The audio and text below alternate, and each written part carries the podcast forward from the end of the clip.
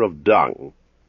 Vermin destroyed Democritus, and another kind of vermin killed Socrates. What does all this mean? You have taken ship. You have made the voyage. You have come to port. Disembark. If you come to another life, there are gods enough even there. But if to a state without sensation, you will no more be gripped by pains and pleasures, or be slave to the vessel, which is as much inferior as that which serves it is superior. For the latter is all intelligence and deity, the former earth and corruption. Waste not the remainder of your life in thoughts about others, except when you are concerned with some unselfish purpose. For you are losing an opportunity to do something else, when you have such thoughts as, what is such a person doing, and why, and what is he saying, and what is he thinking, and what is he contriving, and whatever else of the kind makes us forget to observe our own ruling principle. We ought to check in the course of our thoughts everything that is without a purpose and useless, but most of all meddling and maliciousness. A man should train himself to think only of those things about which, if you were suddenly asked, What have you now in your thoughts? with perfect openness you might immediately answer, This or that, so that, from your words, it should be plain that everything in you is sincere and kindly and befitting a social animal, and one that cares not for thoughts of pleasure or sensual enjoyments, or any rivalry, or envy, or suspicion, or anything else for which you would blush if you were to say it was in your mind.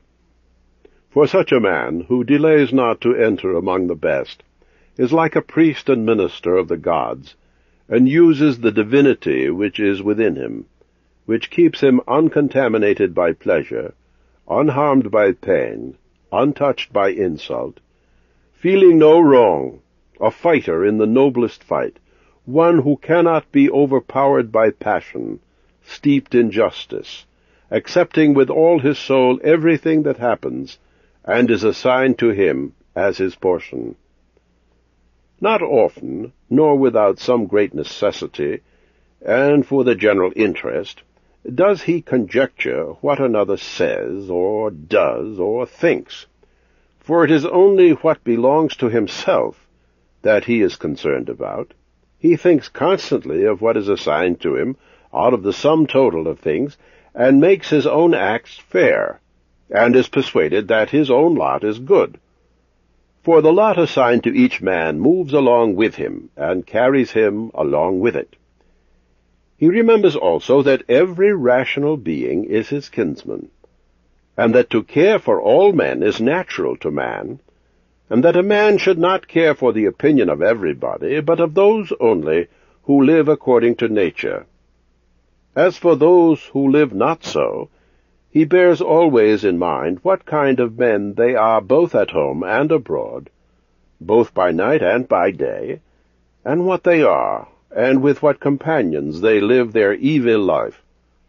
Accordingly, he values not at all the praise which comes from such men, since they are not satisfied even with themselves. Labor not unwillingly, nor without regard to the common interest, nor without due consideration, nor with distraction, nor express your thoughts with studied eloquence, be not either a man of many words, or busy about too many things. Make the divinity within you guardian of a living being, manly, of ripe age, a statesman, a Roman, and an emperor, who keeps his post like a man waiting for the signal to summon him from life, ready to go, needing neither the oath nor any man's testimony. Be cheerful also, and depend not on external help, or on the tranquillity which others give. A man must stand erect, not be held erect by others. If you find in human life anything better than justice, truth, temperance, fortitude, in a word, anything better than your own mind's self-satisfaction in the things it enables you to do according to right reason, and in the fate that is assigned you without your own choice, if I say you see anything better than this, turn to it with all your soul, and enjoy that which you have found to be best.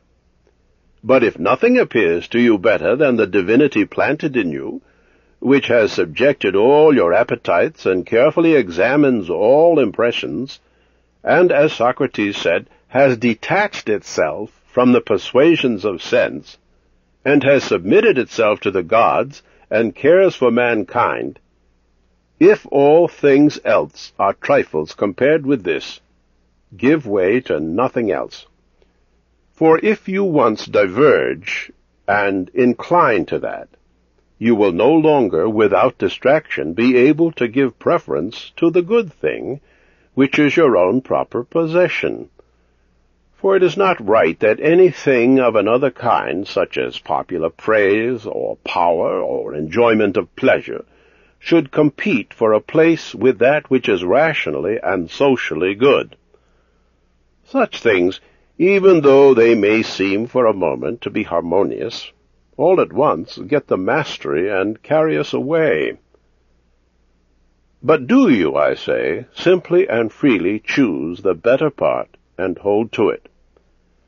But that which is useful is the better. Well then, if it is useful to you as a rational being, keep to it. But if it is only useful to you as an animal, say so. Maintain your judgment without arrogance. Only take care that you make the inquiry by a sure method. Think nothing profitable to you which compels you to break a promise, to lose your self-respect, to hate any man, to suspect, to curse, to